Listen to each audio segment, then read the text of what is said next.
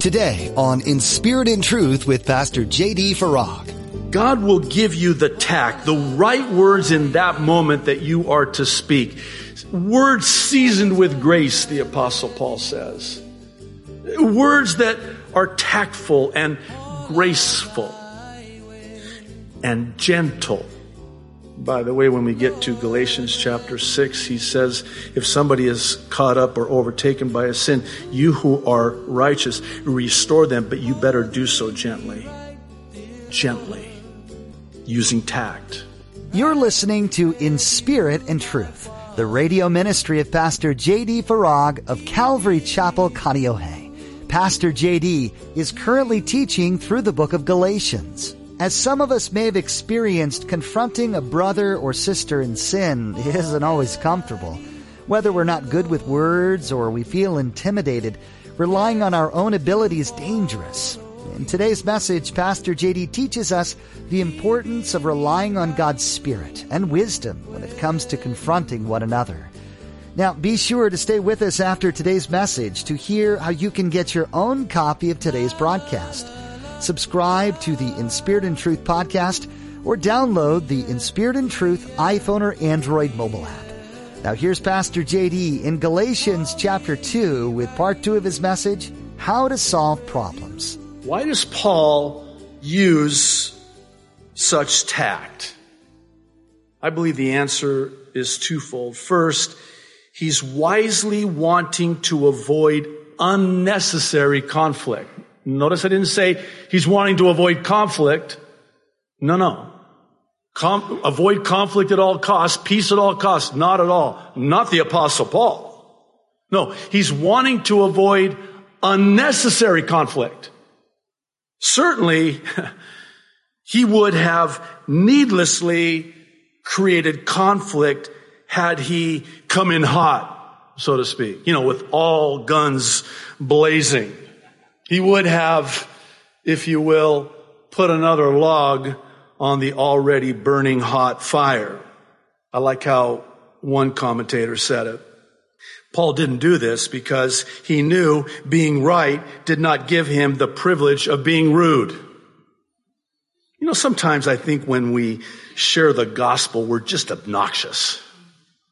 We're, we're really inconsiderate and rude. It's like we throw all tact out the window.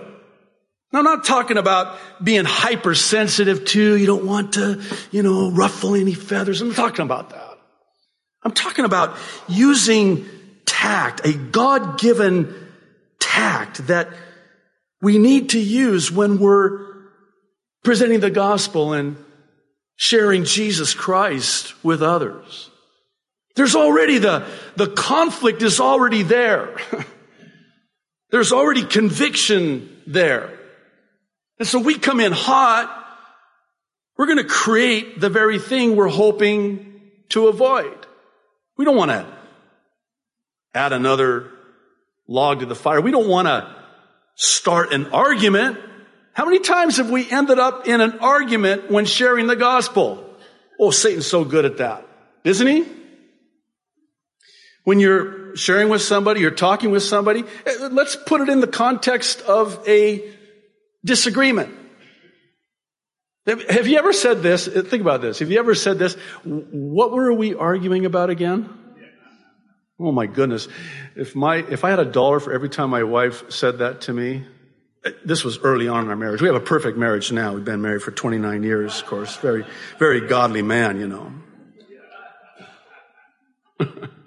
She'll be your second service. She'll uh, fill you in on the rest, tell you the story, but I guess. This is Proverbs 15:1. Listen. A soft answer turns away wrath, but a harsh word stirs up anger.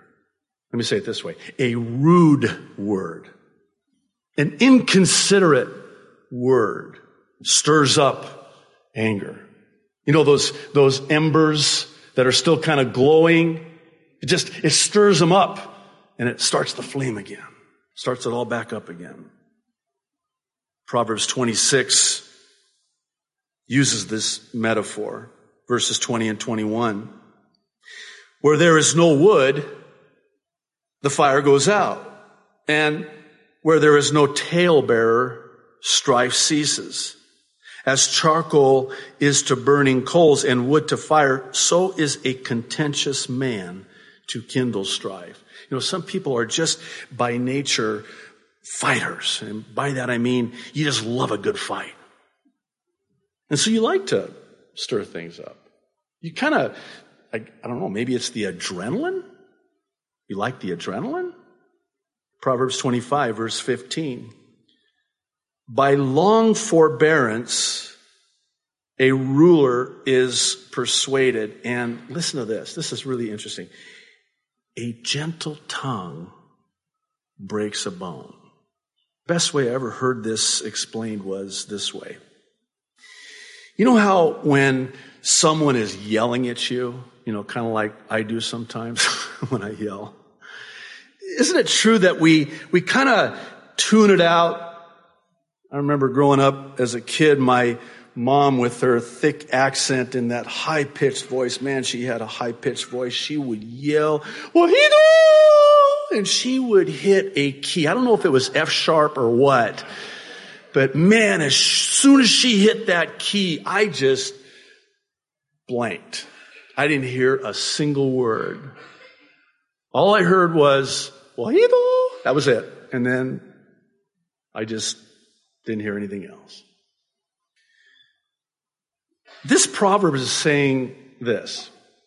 It's not that yelling or screaming, that rude, harsh, angry tone.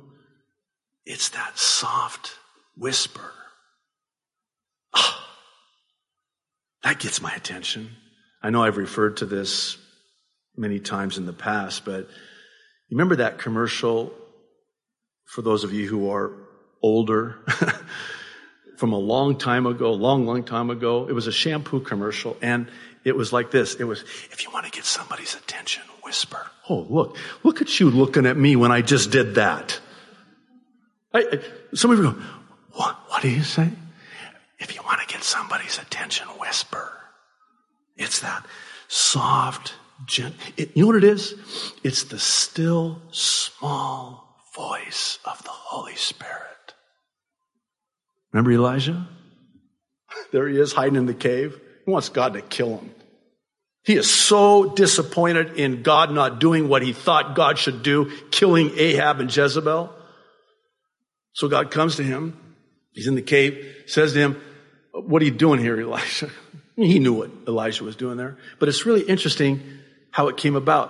There was this earthquake. I mean, it shook. And it says God wasn't in the, the dramatic earthquake. There was this mighty wind. Surely God's going to be in the mighty wind. No, he wasn't in the mighty wind. And then there's this fire. And by the way, Elijah likes fire. He just got done calling down fire, you know, consuming the sacrifice to Baal.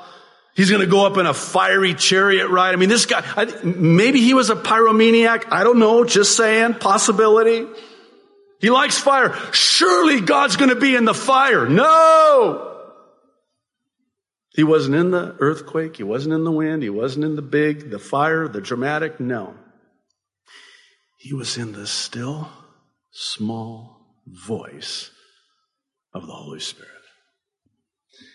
As I'm up here, I'm keenly aware that the Holy Spirit, I'm so thankful to God for this, will allow you to hear a different sermon than the one I'm preaching. And you know how he does it? He'll take the words that I speak and before they reach your heart, he fine tunes and tailors it to you personally. I'm sorry if I'm pointing at anybody here. you. Oh, me. He knows. He knows. no. That's the still, small, refining voice of the Holy Spirit. And that's what breaks us. That's what breaks the fallow ground. That's what softens the hardened heart. It breaks a bone. There's a second reason why Paul wisely uses such tact, and it's that he didn't want to damage his reputation. He didn't want to damage the ministry or bring any kind of reproach on the ministry that may have ensued. And the reason I say that and believe that is because Paul says he, he wants to be sure he wasn't running his race in vain. In other words, had he done the right thing, but in the wrong way and with the wrong heart, it would have marred the work that he was doing. Would have sort of spoiled it, if you will. Now, this ties into our second one, and this is the last one we'll look at today, and it's that of discernment. God will give you the tact, the right words in that moment that you are to speak. Words seasoned with grace, the apostle Paul says. Words that are tactful and graceful and gentle. By the way, when we get to Galatians chapter 6, he says, if somebody is caught up or overtaken by a sin, you who are righteous, restore them, but you better do so gently gently, using tact. Well, what comes packaged with tact is discernment. This is something that only comes by way of the Holy Spirit. It's a discernment of spirits. In verses three through five, Paul tells them that not even Titus, who was with him, though he was a Greek, was compelled to be circumcised. And he says that the issue came up due to these fake believers who had secretly infiltrated their ranks, and they did so to spy on and take away their freedom in Christ. And then Paul says that not only did they stand up to them, they didn't give in to them for a single moment. And the reason for this is what I want us to really look at. He says, I, I did this because the truth of the gospel would be preserved for you. In other words, if I didn't do this, if I didn't discern this, if I didn't do something about this, then it would have marred the gospel. I preserve the gospel by doing this. This is one of those places in God's word where we need a little bit of the backstory for the sake of context, because whenever you talk about circumcision, it's not something we deal with on a, you know, daily basis. I'm sure nobody came here today uh, with this issue of to circumcise or not to circumcise. so you'll bear with me as I try to uh, work through this. You have to understand that Titus was a Gentile. That's why he wasn't circumcised. But the problem was, is that circumcision was a requirement under the law of Moses. And here's the thing. There were those in Jerusalem that were saying that, okay, you got saved, praise the Lord, but now you need to get circumcised too, in accordance with the law of Moses. And unless and until you do this, you're not really a Christian yet. See, it's Jesus and circumcision.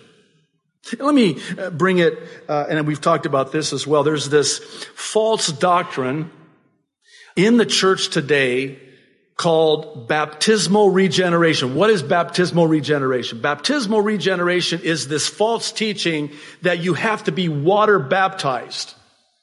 In other words, you get saved, praise the Lord, but now you have to be water baptized. It's Jesus and water baptism to which, and I've, I've had not so tactful discussions sometimes with those who promote this, but I simply refute it this way, and I have yet to have anybody, I've had somebody try, pretty good try, but, uh, refute, refutable.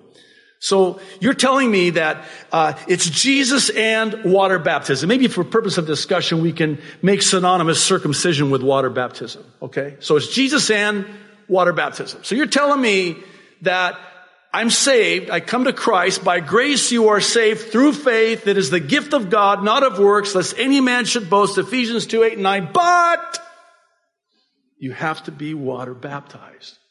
Really?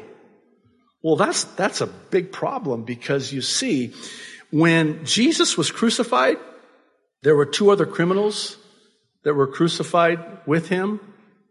And one of them said to Jesus, remember me when you enter into your kingdom. And Jesus said, Verily, verily, I say unto you, today, today, you will be with me in paradise. What? What? Well, wait a minute. If, if what you're telling me is true, then that means that Jesus should have said, Verily, verily, I say unto you, that today, if you can figure out a way to get off the cross, go get water baptized, get back up here, and then today, you see how silly that is? Well, let's back to our sermon already in progress here. So they were requiring that in order to be a Christian, you had to be circumcised. And this is why Paul is doing what he's doing. And he outs them. He outs them. He exposes them as the legalists that they are. One thing about the apostle Paul, make no mistake about it, he had no time for the legalist. You introduce, le- this is the apostle Paul, the Pharisee of Pharisees we're talking about. You, you want to bring legalism into this? You want to send spies into the church with this? One commentator said it this way. They crept in to spy on the liberty of Paul, Titus, and Barnabas, not to celebrate it, but to regulate it. I don't think they knew who they were up against. Enter the apostle Paul. He not only discerns it and stands up to it and refuses to give in to it, he does something about it. It's, it's one thing to have discernment it's an entirely different thing to use discernment. You can have it, but you gotta use it. You gotta put it to use. You gotta apply it. And that's what Paul does. By the way, this is a spoiler alert of sorts. when we get to chapter five, oh my goodness. Pray for me. And pray for yourself too, because when we get to chapter five, verses 11 and 12, let me, let me read this, okay? Brothers and sisters, if I am still preaching circumcision, why am I still being persecuted? In that case, the offense of the cross has been abolished. What did Jesus come here and do? As for those agitators, these are the people he's dealing with here. He says this, I wish they would go the whole way and emasculate themselves. You know what he's talking about? He's not talking about just, okay, you want to, you want to, you want to be circumcised? Go ahead. You know what? I hope they castrate you. Okay, talk about uncomfortable, right? Are you kidding me? What? Why is Paul so blunt about this that he would say something like this? Don't think for a moment that he's being disproportionately harsh in confronting them. He has to. You know why? Do you know what's at risk here? What's at risk is the preserving of the truth of the gospel. In other words, the stakes were so high that the truth of the gospel was actually in jeopardy of being compromised and even corrupted. And that's why the apostle Paul discerned it and confronted it and did something about it. He had to. Had he not? Think about this. The church would have been at risk of being brought back into the bondage of the law. I would suggest that, and I'll bring it to a close. The danger of legalism is alive and well in the church today, and left unchecked, it can do unthinkable harm. That's what's at stake. It's not circumcision, obviously, in our day, but this principle still applies to us today. I want to close by way of this illustration. I think it'll be apropos, and I share it by way of a, a personal example. When I was a very young believer, and single. And after Bible study one night, we would always go out to JB Big Boys and fellowship, which meant eat a lot of food and talk till like two o'clock in the morning. Well, on this particular evening, there was about 20 of us, and we're all sitting around this huge big round table after a midweek Bible study. And there was this guy, I had not seen him before. And keep in mind, I'm a really, you know, young, immature Christian, and he says this. He says, you know, I got rid of my TV. That's sin. You, you can't be a Christian and have a TV. You can't? I kind of like my TV. I've got two of them, actually. and, and the implication was, I'm a superior Christian. And if you still have a TV, I don't think you're really a Christian. In other words, Jesus and something you do or something you don't do. What about the liberty in Christ? What about all things are lawful, but not all things are profitable? What about our freedom in Christ, our freedom from the bondage and slavery to the law? Oh, you're imposing a requirement, are you? What happened was this. There were those who were like, whoa. And they were kind of backtracking, you know, like, well, I only watch the news. You know, got to stay up on prophecy. right? You know, you know, kind of back, well, I, I, I really don't, I mean, I have a TV, I don't really watch it. Sinful, Sarah, evil, wicked. And there was not one person there. There was not an apostle Paul there to rebuke this guy and to say to him, how dare you? How dare you? Shame on you. You're a false teacher. That's a false gospel. Here's the question I want to leave us with. What would you do? Maybe you've been confronted with that kind of a situation or something similar to that. What are you going to do? Are you going to cower and sort of acquiesce to this? Or are you going to confront it and rebuke them? Are you going to rebuke them and gently, tactfully, using your discernment, say, that's not biblical. Maybe God's telling you not to have a TV. That's between you and the Lord. But I'm free in Christ. Don't even get me started talking about the Christian who has a liberty to have a glass of wine. Oh, wow. You went there? Yes, I did. and maybe we'll go there again, but not right now. Thanks for listening today to In Spirit and Truth. We hope Pastor J.D. Farag's message from Galatians has blessed you and that you desire to learn more about Jesus. If you'd like to hear today's message again or other teachings from Pastor JD, simply visit our website at inspiritandtruthradio.com and click on listen at the top of the page. You'll also find a link to subscribe to our podcast or you can download messages to share with your family and friends. Did you know you can also take In Spirit and Truth with you wherever you go? It's true. Using your Android or Apple smartphone, download our mobile app and have biblically sound messages available right at your fingertips. Links to the app are right on our website. You can find Pastor JD's Mid-East Prophecy Update online as well.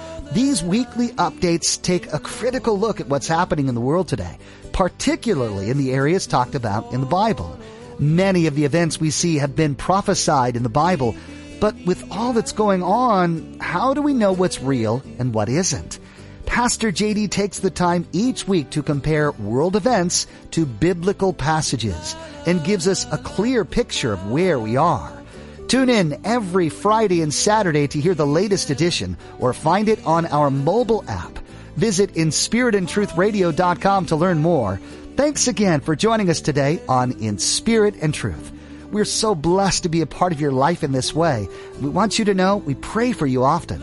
Join Pastor JD on the next edition of In Spirit and Truth to keep learning more from the book of Galatians. Holding me true to